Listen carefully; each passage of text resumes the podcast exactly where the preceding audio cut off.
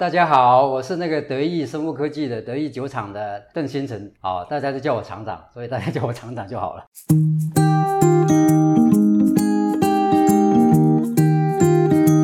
Hello，大家好，我是吉姆，欢迎收听以酒会友，和我一起认识新朋友。哇，我的天哪，应该一个半月没有更新了哈。主要原因是因为呢，呃，真的没有时间录，然后一下也是，呃，想说多找一些呃精酿啤酒的厂商，所以拖了一阵子。不过好消息是我已经录了三集，会在接下来两个月之内慢慢放上来。那三个都是精酿啤酒的厂商。啊，所以非常值得的收听。今天这一集访问的是得意啤酒的邓新成邓厂长。台湾市面上蛮多精酿啤酒品牌都是从德意啤酒这边代工出来的。邓厂长其实本人也是台湾精酿啤酒一个前辈有名的品牌叫德莱堡的前酿酒师。那一段故事是在两千零五年吧。到其实台湾这一波精酿啤酒，差不多二零一二一三那一段时间的故事。那呃那个时候连我都还没有入这个行业，所以听邓厂长分享那一段时间的呃业界情况，其实还蛮有趣的。嗯，希望大家会喜欢。废话不多说，先来一段警语，提醒大家未满十八岁禁止饮酒，然后禁止酒驾。那节目就开始吧。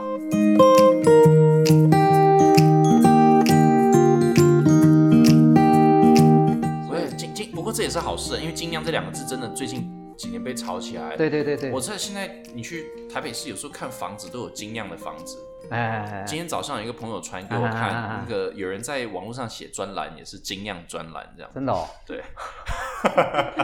哇塞，房子都有精酿哦。对对对，所以说就是呃，它是有精酿啤酒里面可以喝，还是说没有？就是就是他他就是说他这个。概念就是说，哇，比较高级的房子，maybe 哦，就不是工业的房子，我们是精致的，对，去就是酿这样非常那个酿酒师这样子，这是非常手工的去把它打造的。对，呃，我之前都想说，我们啤酒厂如果要做副业的话，可以做什么？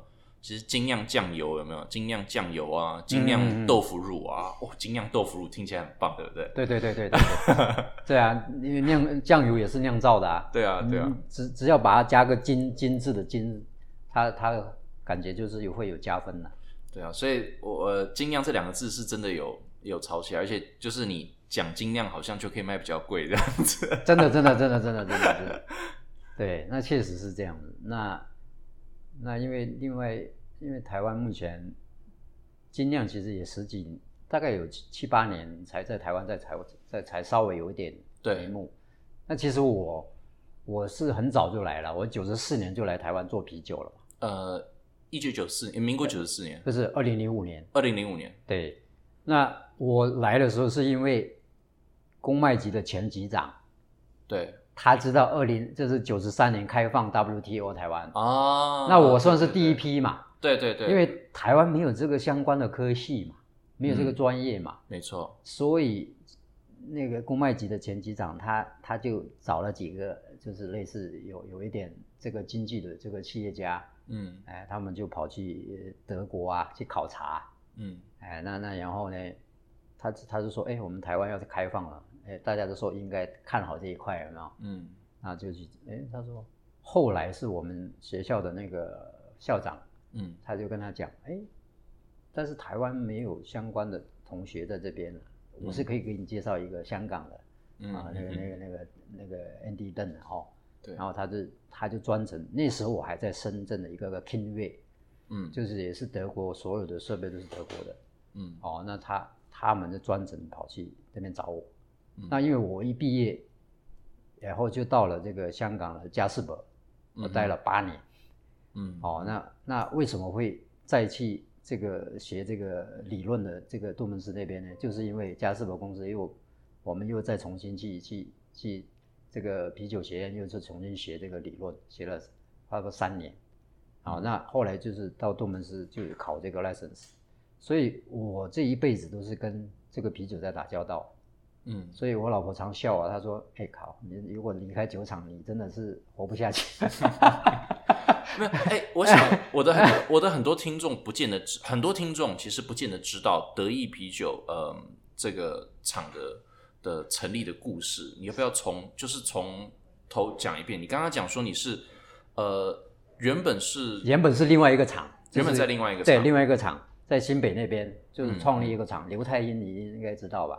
以前国民党的大掌柜，我知道有一个，对对对对对。对，有那个有一个德莱堡是不是？对对对对对，那那之前是我们创立的，对对啊，之前不是说在小巨蛋那边有开一间？对对对对，那开很大，对对对对，三百多平餐厅，对对，我有听说 听说过，也是撑了三年了啊，对，那时候他就他那太公就讲啊，开会他说，嗯，他说。因为我是刘太英，所以我不能，我要让他撑着。哦，因为就是对对对，大概应该一年左右，我觉得应该就要收了。以他的那个模式有没有？嗯嗯。因为当时开幕的时候也是哇，冠怪人挤啊，很多有名的人都有去，包括这个金华饭店的潘思亮，嗯，他有去用餐，他觉得哇，那是一个非常前前卫的一个餐厅的模式。对，因为那时候我们弄一套那个德国的那个酿造设备在里面，嗯，然后整个就是一个 blow house 的一个概念，对，哦，但是后来因为那这样很棒啊，对，很棒。他们很多人来说，哇，整个气氛还有整个酒，整个配餐是是 OK 的，嗯。但是因为后来那个太空他儿子他们是美国回来，他想说弄个 sports bar，因为小鸡蛋他想说跟运动有一些连接，有没有？那 sports bar 在台北市那太多了。有没有？后来就是整个就是整个方向就不对，那啤酒就变成一个暗的角落，那人家不会去跟他讲故事，然后所有的东西就就呈现不出来了。你整个餐厅的特色，应该讲说，其实卖精呃厂长会邓厂长也会觉得，就是其实卖精酿啤酒很讲究，你能不能讲这个啤酒的故事？对，如果是个 sports bar，对，你的故事就是运动了，对，运动了，啤酒就不是啤酒。因为我的想法是说，它应该是一个 blow house，嗯，因为你整个酿造过程可以看得到啊，可以，所以它可以那个时候可以在现场酿，对，现场酿。但是问题那时候法规还是不行，在都市，因为现在还是不行嘛。对，现在不行，但是你有厂，你可以说这边煮麦汁，我是 你听得懂哦，哎，这个是做个样子还是对对，做个样子可以，但是也确实是可以酿。你只要不要发酵，你把酒酿好了从工厂带过来是 OK 的。嗯嗯，对，但是这个很很可惜啊，后来没有做起来。那时候金色山脉都还没有，他那时候才在那个环亚百货的一楼。哦，那个听说我有看过他们的创业故事。对对对对对对，他的创业故事就是在环亚百货的中庭，那个是一个垃圾放的地方。因为他叶叶太太好像是百货公司出来的，嗯，他们做那些成衣啊还是什么衣服生意的。对，我看过报道，对，好像是跟那个百货的高层都蛮熟。他说是租那个空旷的地方，还可以缴这个租金给百货公司，当然他们愿意嘛。嗯嗯。那后来就是说下午的时间，哎，刚好就是弄一个 beer garden，就是就是喝啤酒的地方。哎，他在旁边弄个厨房，弄个那个香肠啊、猪脚啊，一些下酒菜。哇，那时候在台台台北算是是非常。有 feel 啊，你知道吧？对，很多人就哎呀，这不错，很舒服。那他们就是哎呦，每天下午都客满。后来他才想要去把那个酒厂去接下来，所以他们的故事大概是这样那其实我们最早九十六年、九十七年，我们大概有有一个 team，就是做那时候还不叫精酿啊，那时候 那叫手工啤酒，啤酒或者是德国鲜啤之类的，有没有？那时候还不叫精酿，其实我们做的就是精酿。那我们的麦芽、所有的原料啊、啤酒花、酵母都是德国进来，嗯，哦，但是出去的话，你跟人家推也是有有口水讲讲干了，对，人家还不知道你在卖什么。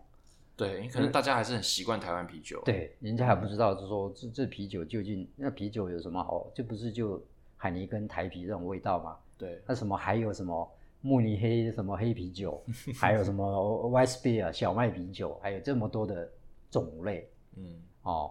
那其实刚刚吉吉姆这边讲说，我们这个德意是怎么来？那德意其实也是最早的时候呢，这边当地龙潭的这个应该也是民意代表啦，他们就是呃找了一些资金，然后想说那个台湾也是开放烟烟酒的这个这个民营化以后啊，嗯，会有个很大的发展，所以他们去跑去德国，啊，去找了这个这个技师来，嗯，来看一下场地，他顺便把这边的水呢就拿去德国化验，嗯，诶，他说这个水质大概德国硬度大概是五到十左右，嗯，那五到十是非常适合酿造这个。呃，German Lager 就是德式的 Lager，嗯，哦，那你说比尔森为什么它有名？它就是说它的水的硬度是非常低，而且它的这个钙镁离子呢刚好在那个范围，对，所以酿出来是非常纯，而且它的啤酒花的味道是非常舒服的，而且它的苦度各方面，它的麦芽的味道是做到非常之细致啊，哦，就不会那么粗糙，所以比尔森是非常有名，所以。那德国德式的拉格是稍微比它会浓一点，哦，所以他是他觉得这个水非常棒，哦，那后来他们就是买了一，就是连连糖化啦、发酵啦，都是他们就去买进来。那时候还没有开放，还没有开放烟酒可以民营制造，你知道吗？对对，他们就先跑了。OK，哎，装下去，你可以看刚才你楼下上来看那个整个黄铜，两个铜的有没有？对，那个那个整个是纯铜打造的。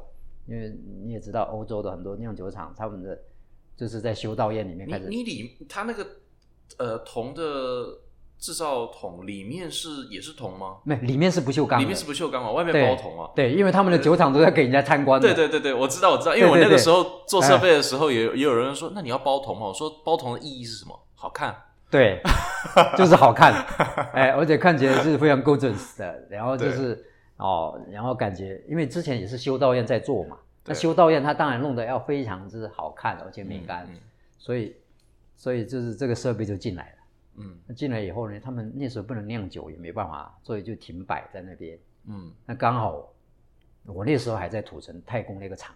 对。那后来就是又换来换去那边的股东啊，换来换去，换到最后就根本没办法跟他配合。那后来。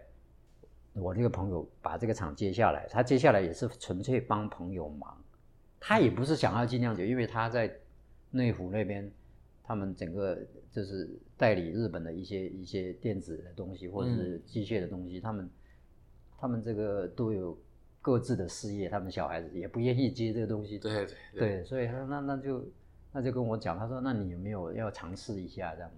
嗯，那后来大概七八年前，我就想说过来这边，哎。那时候整个只有前段嘛，只有酿造、糖化、发酵这一段，嗯，它没有后面的包装这一块，嗯，哎，那那当然就是说，后来来了以后，就慢慢把后面的整个包装啊，还有整个整个整个过滤系统啊，还有整个的一些的，包括锅炉啦、冷却系统啊，再重新整合，有没有？啊啊那才哎，刚好五六年前，我们这个台湾这个整个。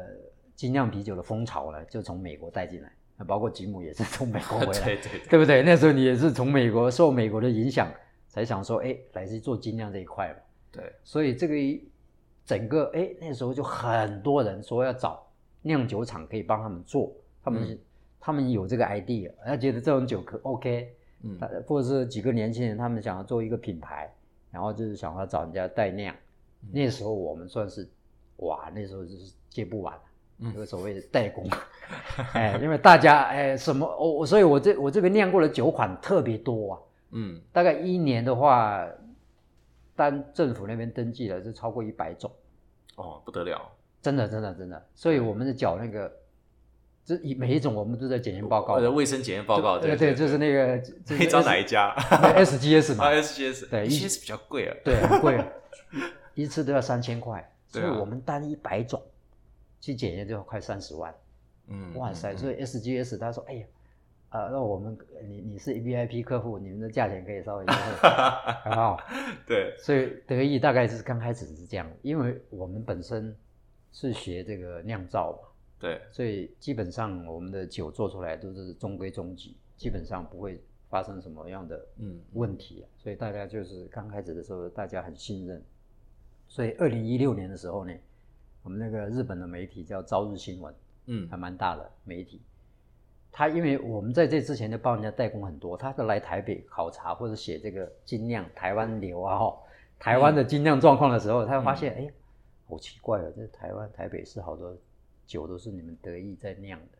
对，而且很多他也知道，在在包括日本啊，包括英国啊，或者是哪里都得蛮多奖的，好像是你们酒厂出来的。嗯，哦，然后他说，他就写了一篇报道，哦，就是台湾说我们这边 OEM 的形式是哇，每年成长多少？嗯，写完以后，其他台湾的媒体才来找我，他说哦，有这有这有这回事，有这个酒厂，哎，所以我们从来也没有做品牌，也没有做那个，所以刚开始都是做。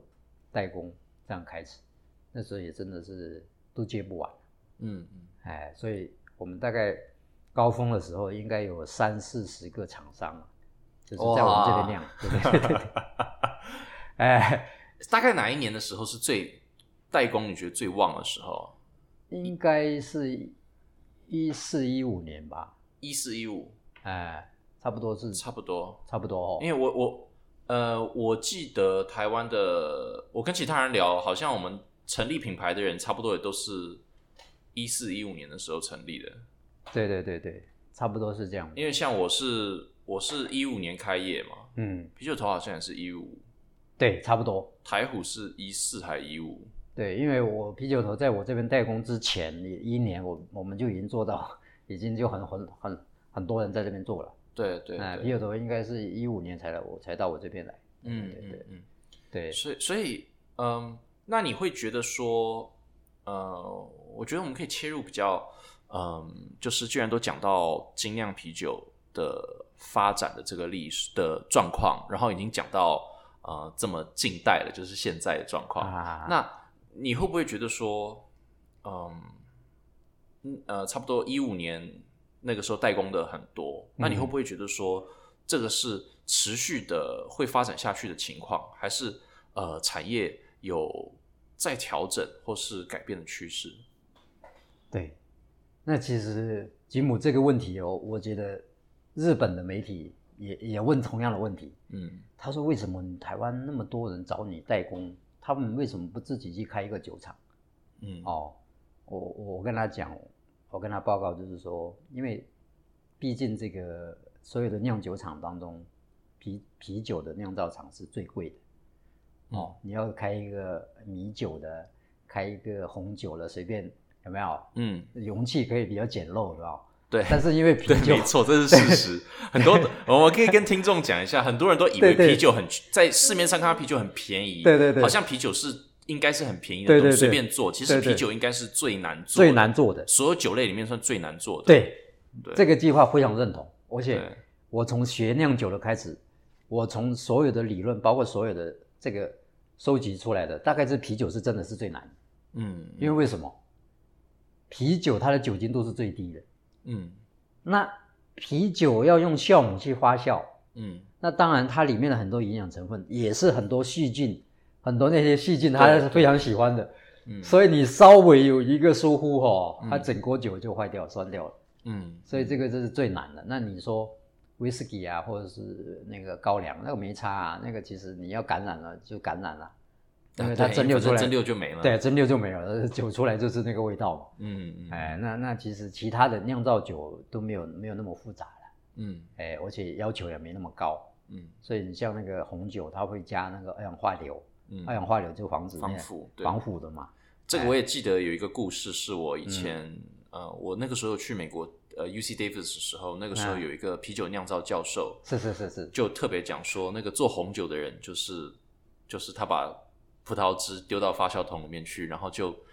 桶子关起来，然后就倒点啤酒喝，等它发酵完就可以卖了，这样。然后，然后发酵完觉得说味道怎么样，就可能调和一下。然后人家说你今年味，你这批酒味道怎么跟之前不一样？他就哦，贴化风土，每一年每一年本来就不一样。对对对对对，我就说，他就说，你有听过做啤酒的人做做两批酒不一样？人家问说为什么不一样？说。今年就是不一样，没有做啤酒不能这样子。对对对对，做啤酒其实比较困难。对对对对。可是那个老师是说，我们做啤酒的人应该要学习怎么样去跟消费者沟通。就是有一天我们可以跟消费者说，呃，你要说你为什么做的品质不一，你就说本来就不一样，不一样的年份哦。对，所以其实真的啤酒的话，一定要，所以精酿酒厂它最难的地方就是你每一批次的稳定度，嗯嗯，哦，那就是工业酒厂，它因为它它一个配方可以用一年，对，它就没有几个配方嘛，对，哎，所以所以这个真的是很考验的这个地方了。嗯，不过呃，我们做这种精酿啤酒，还是呃，像你讲的，会有这么多人代，会有这么多代工的需求，也就是有很多人他觉得说，哎，工业啤酒它的虽然它一个配方可以做一年，但是它变化相对少嘛，对，那变化相对少，或许它这样子可以酒会很稳定，但是呃，它消费者现在要的是。更新的东西，他不想要就是每天都喝一样的东西，要不然大家就是在比价格而已，所以才会有精酿啤酒啊，然后才会有像我们这样的酒厂，我们可以去做呃特别的新的产品。那嗯，我们讲回来，我们刚刚聊到就是说，嗯，台湾的这个呃市场发展到呃今天这样子，你嗯你会不会觉得会会有？因为我们现在看到，其实，呃，德意啤酒在呃网络上跟在很多活动场合，德意啤酒也会以自己的品牌，以自己的品牌来出现。那是不是厂长已经有感觉到，或是嗅觉嗅到一个市场发展另外的趋势？确实是这样。那我们也是这四五年吧，三四年左右。我们才陆陆续续的参与这很多的一些精酿的活动，包括跟这个消费者一个直接直接的对话。嗯，好，那以前都是大概好，我帮你做一个品牌，很多人帮我代工，啊，我帮他代工，那他们再去卖。嗯，那其实很单纯，那我就把酒做好就好了。嗯嗯。哦，那现在发现，其实未来的方向可能还是一个尽量来讲。还是要往品牌的方向去同步进行的，当然品质是要顾好是是优先的。嗯，哦，那其实也是被迫的啦，因为 基本上我这边酿的好、酿的大的，他大概都想要自己去开厂 了，所以我们要有一些。有没有？嗯嗯，这是所以做品牌，就是可能还是要慢慢去做。虽然我们不会像那些财团那种砸钱的方式。嗯，哦，那广告一一看一打开都是那些广告，啪啦啪啦出来，我们就没有这种预算。那我们能唯一的就是，哦，可以跟他们去那个的话，我们就是想说把这个品质把它顾好，而且就是重点是精酿，你没有按照，就像那个美国的 BA，他们就很很严格的一个标准。你精酿就是你的酿酒师是真正是可以把持你的这个工厂的这个营运的。如果你超过是商业的模式进来的话，他工业啤酒进来，他马上给你就就开除掉了。嗯，有没有？他就很严谨的过程。那我觉得这个就是谨谨守这个部分，我觉得是非常重要。那台湾现在目前精酿的发展方向有一点像，是有有点像工业啤酒的那种方式的。那可能就是因为像很多人喝酒。大概都是看哪一个的这个知名度，哪个广告打的比较响，嗯，哦，那出直接就拿了。就像我我刚才讲的，就是之前很多很多朋友在餐厅用餐，嗯，他也不知道要喝什么酒，嗯，他可能就是海尼根跟台啤两个选择，嗯，有没有？哎，他就是直接到冰箱去拿了。但是你看那些阿多啊，就老外，嗯，他们在台湾喝酒，他们就非常。他们的啤酒的知识各方面，他就比较的，他知道要到餐厅先喝什么，他一定会找生啤酒嘛。嗯，哦，那没有生啤酒，他才肯去拿那个 bottle 的啊。嗯嗯。那所以这个叫我们对啤酒类的知识还是要再加强，再加强，再教教育，就是很多对啤酒觉得，哎呦，那易拉罐的搞不好更好喝，有没有？对。其实这个很多的观念是要要扭转，对。对对，因为所有的容器里面，那当然是生啤酒的味道是最好的，嗯，再来是玻璃瓶，它的密合度会比较好一点，嗯，当然铝罐它可以阻截一些光线，对，那是它唯一的好处。那其他的好处，因为它在充填的时候，它的含氧量是超高的，哦，那很多说有十个 ppm，那都是很很很难达到的，嗯，因为它。口径，你看那个易拉罐，它上面整个口是开的，对，然后它接触在空气中。我们趁现在可以跟消费者讲一些，就是大家其实不太懂啤酒最大的，呃，最容易让啤酒就是老化或是变得不新鲜的几个重要的点，就像我们刚刚讲到的，呃，氧气是是，还有你说易拉罐会可以避免掉的是光线，对对，光线嘛，光线、氧气啊，氧气、温度嘛，温度啊非常重要，这三三点非常重要的。嗯，那当然晃动啊那些其实都还好。对，哎，那其实这晃动只是怕它会对对 会爆炸，对会爆屏而已。对 对，哎呀，那你说温度是非常重要的，嗯，就是说温度它每降低一度，它可以保存的时间，它可以延缓这个氧化的时间会抵列起起码大概大概十天左右。可以说生啤酒最好的原因就是因为它装在对非常密闭的容器里，对密闭容器，而且一定是冷藏的，对冷藏的。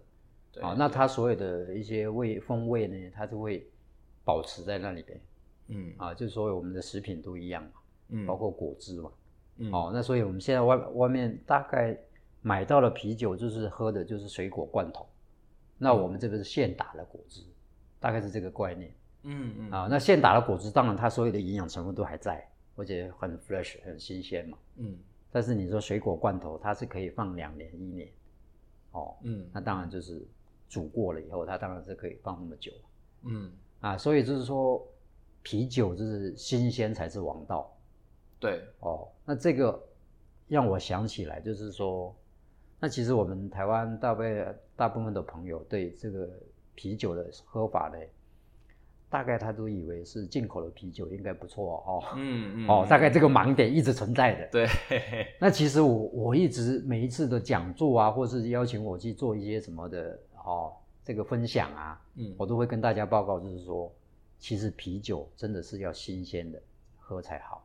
对，哦，那刚才讲了，就是因为它就是要一个温度，一个呃一个氧气啊接接触氧，还有这个光线。光线，哦，那经过晃动，那你看从国外进来的啤酒，它在货柜里面要待一两个月，对，而且货柜那你说冷藏柜那很贵啊。对不对？我相信应该很多的酒进口进来，恐怕不是冷藏。对啊，不可能，因为冷藏也是有少部分的，但是它那个成本太高了。你要一一杯要卖多少钱？对，哎，所以你在整个五六十度的环境，再漂个一个月，那相当于我们本地的啤酒，差不多放了半年到一年。嗯嗯，你这差不多这个比例啊。嗯，就是说它进来在海上漂了。货柜里面五六十度的环境，那相当于就是我们常温放了它快一快一年的时间。嗯，当然它的效期上面标的还是说一年半或者一年左右啊，那其实那已经老化的非常快。嗯，其实我觉得这是一个很好的点，因为嗯嗯，像之前都有朋友问说，呃，我跟其其他人聊天的时候，很多人会问说，嗯呃。其实国外做啤酒这么有有这么像德国，他们做啤酒这么深的历史，对，然后很多地方的酒厂可能都比台湾大间。那为什么你要在我们要在台湾开没有那么大间的小小酒厂？那我觉得最好我们最好的回答就是因为啤酒要新鲜的好才好喝。对，它在德国 maybe 它很好喝，但是对啤酒到台湾来，你要跟台湾酒厂新鲜酿出来的东西比。还是新鲜酿的好，真的，真的，真的，确实这个观念我们要稍微有一个非常明确的认识。那这个其实我可以打个比方，那我们九月底每年的九月份，九月底到十月初是德国慕尼黑啤酒节，大家都知道，对，这是全世界最大的一个 party，一个盛典。嗯，它原本是纪念纪纪念这个国王结婚，嗯，哦，婚礼，然后。国王说：“哦，这那天就就大家喝了，喝了，大家喝酒了，所以一直沿用到现在。那个是好好好好多年的历史了。嗯哦，所以在这个这个慕尼黑啤酒节，它办得非常成功。那其实全世界很多也在来办啤酒节，都在仿照他的模式。对，那他一年两个礼拜或是一个礼拜的时间，六七百万人次跑去慕尼黑喝这个他的啤酒。”为什么？每个国家也有进口啤酒啊，嗯，那台湾也也有进口啊，呃，为什么我在这边买就好啦？为什么跑去那边喝？就是新鲜的，就是新鲜。所以大家想象一下，为什么慕尼黑啤酒节它可以办得越来越盛大？哦，它就是那边的啤酒是新鲜好喝，而且另外一件事情就是说，德国它虽然是很多的大厂，但是它的小厂特别多，它总共的啤酒的那个酿造厂有一千五百多家的酒厂。嗯，哦，它德国大概有三倍、四倍左右我们台湾的人口。哦，它大概差不多八千万人，八千万人，对，好到三三点就是到三到四倍，对，但是它有一千五百多家，哇，那这不得了，它是什么观念？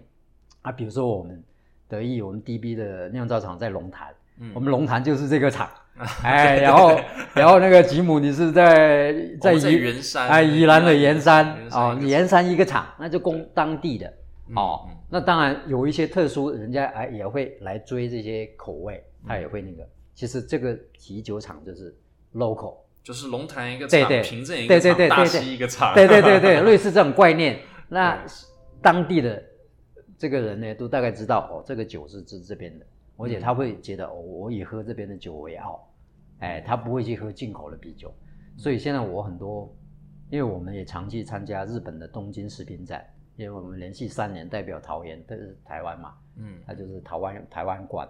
我们就把我们的产品去秀给他们看，嗯，哦，那其实也很多的朋友来台北啊，或者是来这边玩呐，他到台北的很多的夜店啊，或者是一些啤酒吧，啊，他很纳闷的一个问题问我，他说：“你们为什么一直都要卖那个进口的啤酒？我想要喝你们台湾的一些 local 的一些在地的精酿，嗯，找不到哎。”他说：“ 你这个是吧？哦，他们很纳闷，哎，因为。”我们去日本一定要找日本的啤酒，对，但是我去美国找日本我去美国一定找美国那边当地的啤酒，对对对，他就觉得哇，好辛苦哦，都是卖海泥跟卖一些其他的进口的什么啤，对，他是觉得哇，真的，所以整个观念不太一样。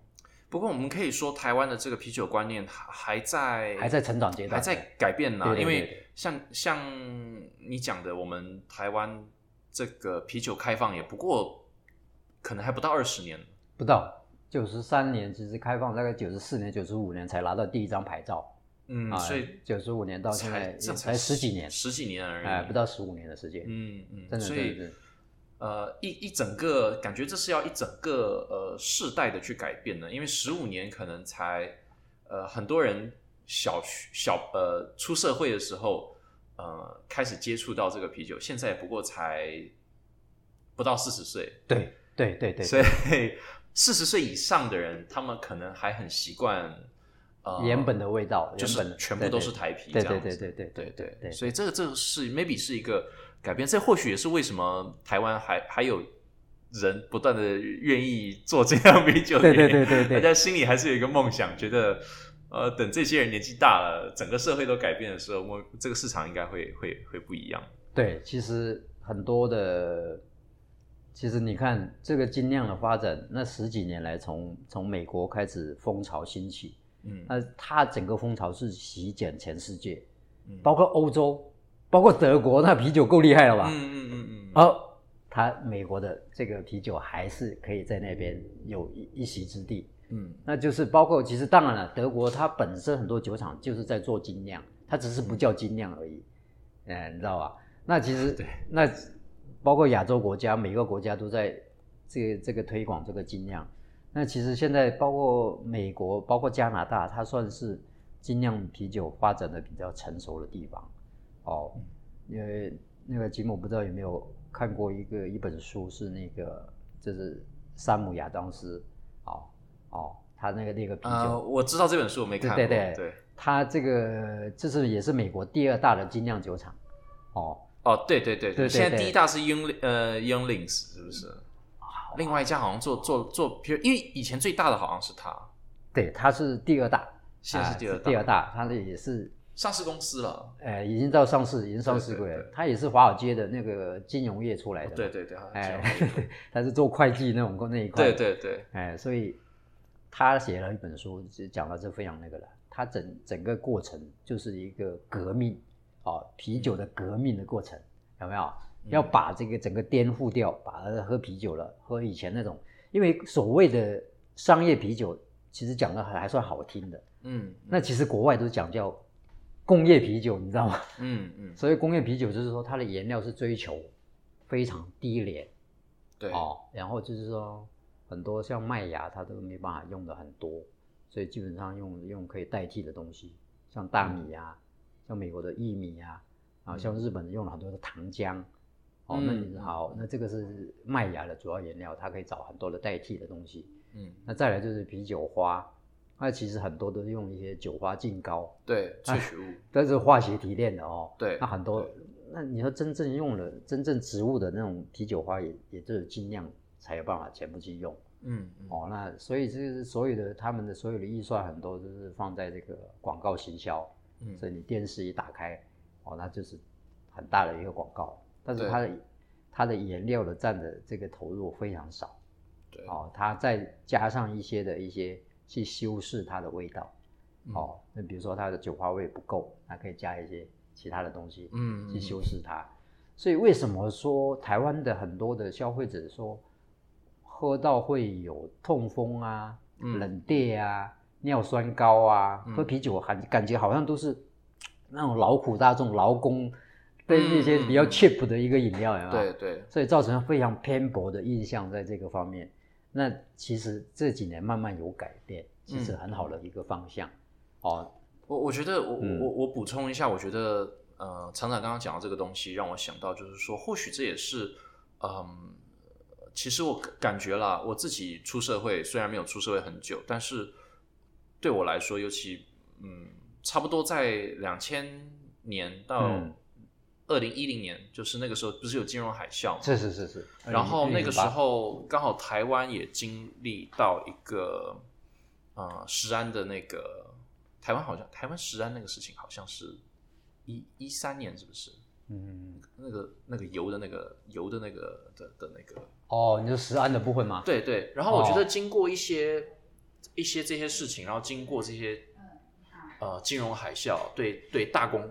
呃，很多消费者开始重新去思考说，嗯，一个大公司它做的产品，一不断去追求越做越便宜，越做越便宜，越做越便宜，利润最大化的。对，但是这毕竟到最后，这些是我们吃、我们喝的东西，你自己要放到自己身体里面去，要消化掉的东西。那你自己要吃的东西，有必要一直去追到最便宜吗？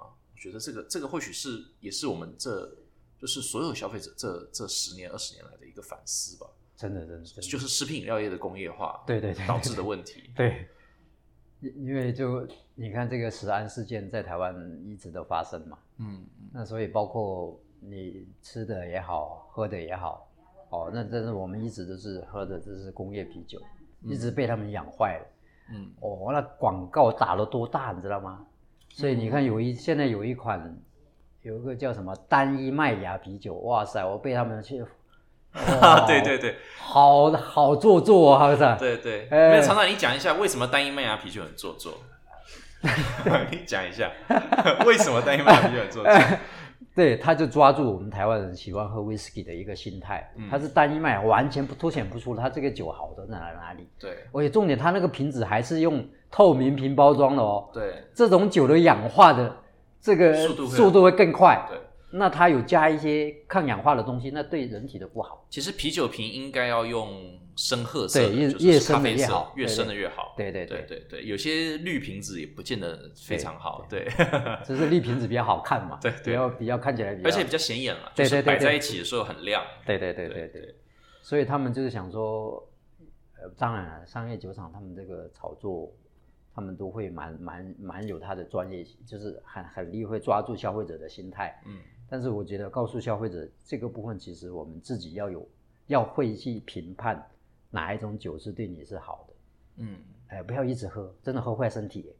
对，哎呀，哎，很多一喝就痛风就屌了，有没有？对对，其实我我我我常常在想，嗯，现在我们看得到的精酿啤酒都还是。在一些比较新兴的餐厅里面，像是餐酒馆，就是比较西式西餐啊，或是有时候日本料理 maybe 看得到，但是很少。台湾有一个很特别的一个主流的，就是像正常人讲，就比较容易会出现你刚刚讲的那种酒的地方，就是热炒店。热炒店的饮饮酒量，应该是台湾啤酒市场很重要的一环。是是。但是第一个是在热炒店喝到的啤酒，应该很少有生卖。我其实很少遇到有卖生啤的热炒店，很少很少。我觉得很很很诡异，因为如果是我的话，我去热炒店一定会想要喝生啤。对。然后第二个是热炒店的感觉，都还是大家追求那个啤酒多便宜多便宜那种感觉。十瓶、三瓶啊，三瓶一百块那种。对对，然后有时候像呃，你刚刚讲的，就是大家比较 focus 在行销，因为都是可能有酒醋小姐啊，对对，可能会有什么东西，但是重点都不是在那个酒的酒的本身。对。可是其实热炒店，我们都知道，好吃的真的很好吃，真的真的。那你在吃的上面，你在去一个餐厅，你吃的东西你怎么讲究？啤酒为什么你的选择这么随便呢？对不对？对对对对对，对不对？那，应该消费者应该自己要想一想，说对不对？就是哎，maybe，嗯，如果我我其实我之前跟另外一个我做我另外一集 podcast 有特别聊到，我就想说，呃，很希望有热炒店是可以跟就是比较精酿啤酒的东西去做结合的，比较传统式的这种，因为这样呃，很多年轻人吃热炒已经不是要吃一盘一百块，对对，大家是要吃真的是好吃的东西。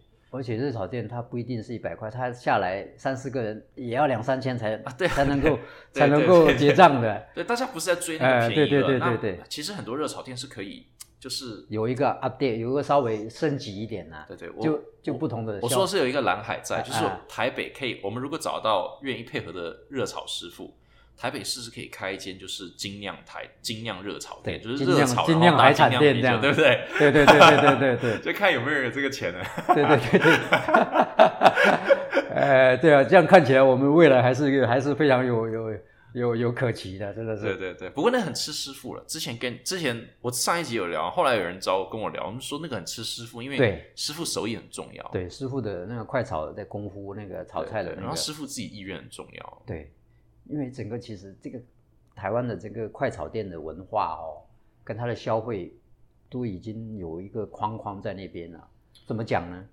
就是说开快炒店、海产店的这些老板，嗯，跟这些商业酒厂的酒商呢，他们基本上都已经同穿一条裤子了。你听懂没说？叫命运共同体，对不对？对对。哎，他们通常会说：“哎，你一年跟我销多少箱？嗯，我会给你一些。”回扣回就是一个 support，就是多没有，就是叫做 rebate 啊，就是会会退钱给你，对，会退钱给你，对对对。哦，那就是说，而且他们有一些，我听说他们就是至少是感情非常好，随便要调钱要干嘛都很简单了。哦，对啊，对不对？交朋友了就交朋友。对，而且重点是说，现在很多海产店老板他的观念里面还是说。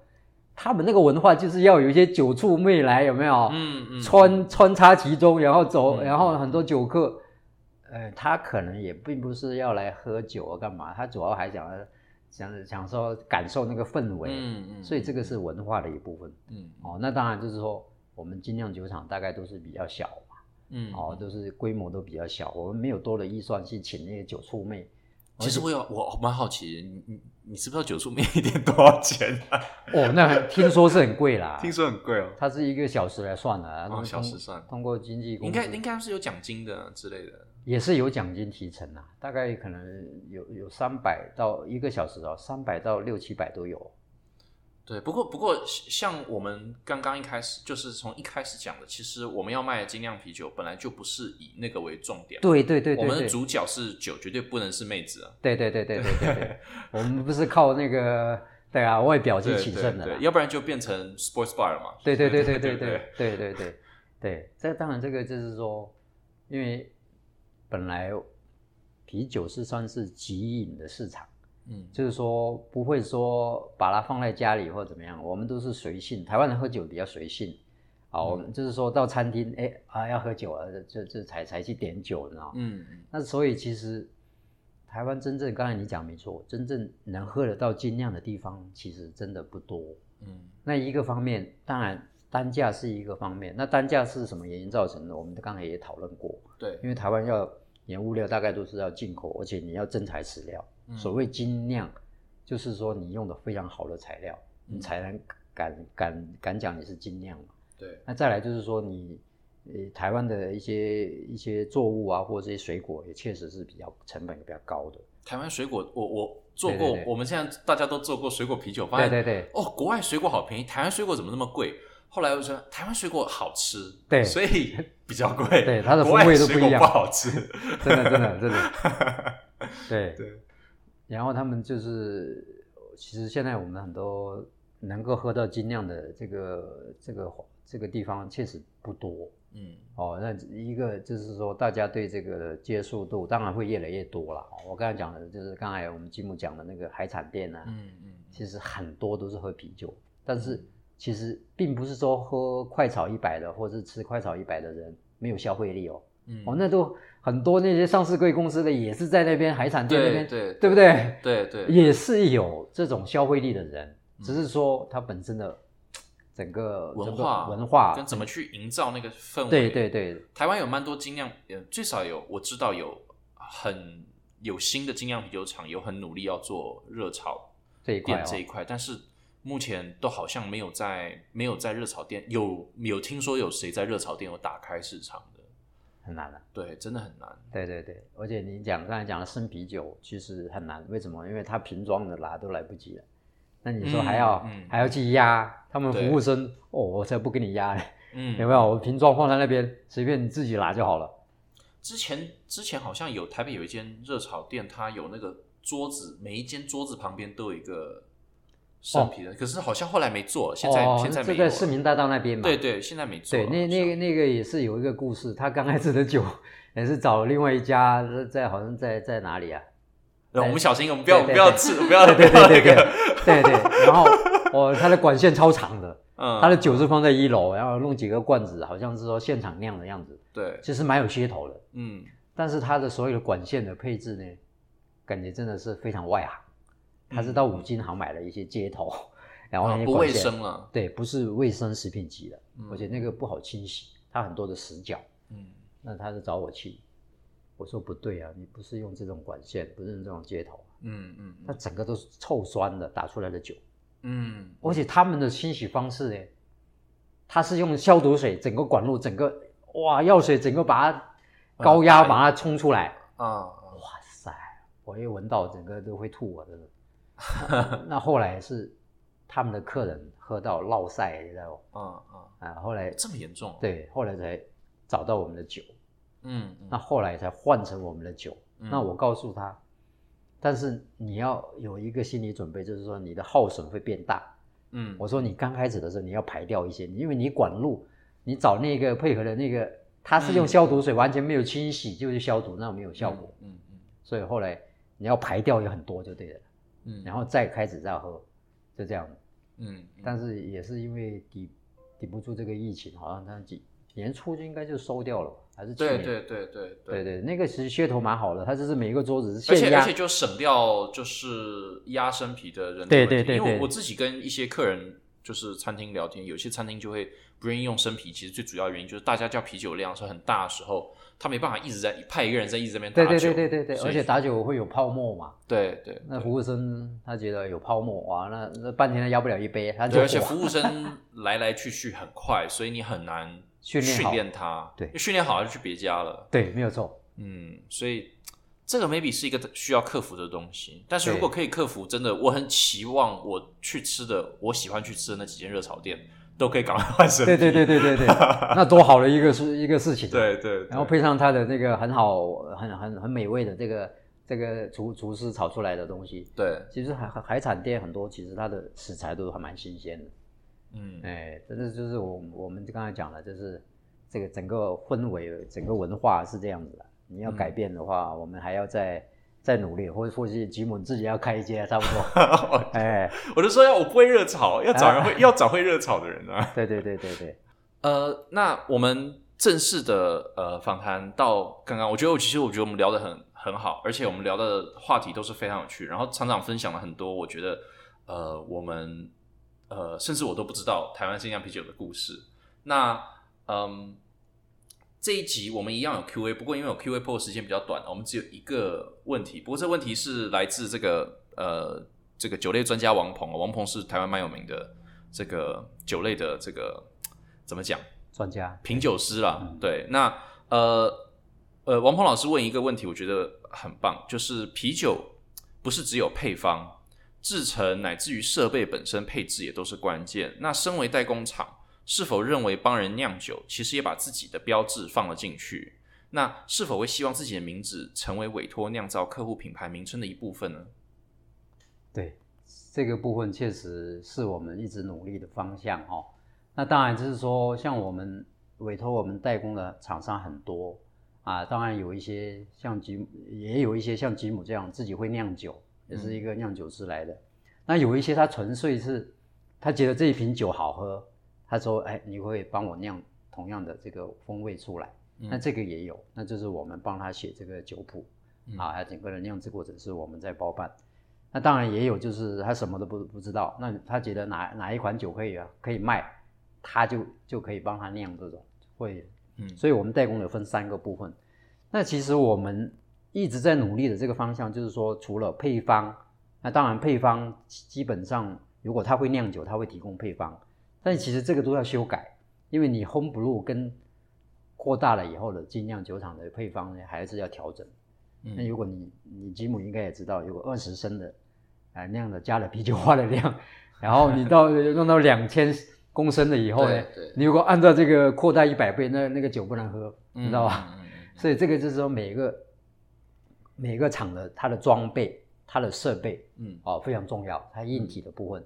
那当然，如果你就像我们开车一样，我开一个 Toyota 或开一个双 B，其实它都可以开，嗯，问题是它都可以达到。但是就是说，当然设备的精良就可以靠一些的你的一些观念去把它克服掉，哦，那所以这个当然了，酒厂的装备也不能太差，因为我我们刚才讨论过了，啤酒厂的投资是比较大的。嗯，哦，那当然就是说，除了配方，哦，那再来就是制成，那制成非常重要，哦，那制成的话，就是说有没有办法达到你客人要的这个这个味道出来，嗯，所以就是我们要去克服的，所以其实我们这边的最大的优势就是说，通常客人他要求的这个风味，我们出来以后呢，他会觉得令他惊艳，嗯，就是比他想象中还要好。嗯，所以这个我们为什么那么多来找我们代工的，大概是主要这个原因。嗯，那主要还就是说安全，你的酒不能说做到坏掉嘛，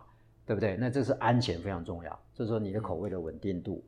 哦，那其实我们也很想啊，每一个代工跟 找我们代工的，我们把我们这个 啊这个的的邓邓新成的名字把它上上去啊，或者把我厂长名字上上去，对不对？当然最好啊。对。但是问题是，其实我们很多。很多做品牌的人，他们都还有一个顾忌哦，他们是想以后也可能他们也会开厂啊，所以其实这个部分是这样子啦。如果你是很有名的，他当然会想要把你的名字放上去。这当当你还没有达到一个程度的时候呢，人家就觉得啊，干嘛把你的名字放上去？等下我做好了，我要自己弄一厂，知道吧？嗯，所以这个是很矛盾的一个事情。当然，就像刚才那个问题讲的，我觉得我们努力的方向就是说。我们可以帮人家，就是就像那个朝日新闻跟我们写的，我们就是台湾的精酿的梦工厂。嗯嗯，梦工厂我们就是基本上客人委托了，我们可以把它都做出来，而且都是可以圆满的完成他要的口味。嗯，那这样久而久之，大家对我们这个得意，对我这个呃这个呃邓先生或怎么样，我这个酿酒师就是有一个肯定。那相对的，大家。委托我的意愿就会比较高，那当然是这个另外一个方向。那当然就是说，有些酒厂他不不可能把我的名字放到是联名这种，你听了是吧？嗯嗯嗯，也我是也是我们想要的，但是很多人是哎呦，怎么要要你的名字加上去？有没有？嗯嗯嗯，哎，所以就是说，我们作为一个 OEM 的工厂，我们最大的挑战就是说，你有没有办法把客人的委托的事情，嗯，整个把它哦百分之百完成，而且还要加送。加有没有 额外赠一个什么东西让他 supply？哇，真的哇，你这个酒真的比我原本的还还要好。嗯嗯嗯。哦，所以对他来讲是加分的，因为你本身，所以说可以说你你呃，当然你因为设备是你自己的，然后你很熟悉，所以对，你可以在你你确实会有自己的标志在里面，因为你你的你可以提升它的对对对对对对，真的做的而且更。可以讲出更精更精致化，更做的更好。对，做得更好，就是比他的原本的期望值还要好。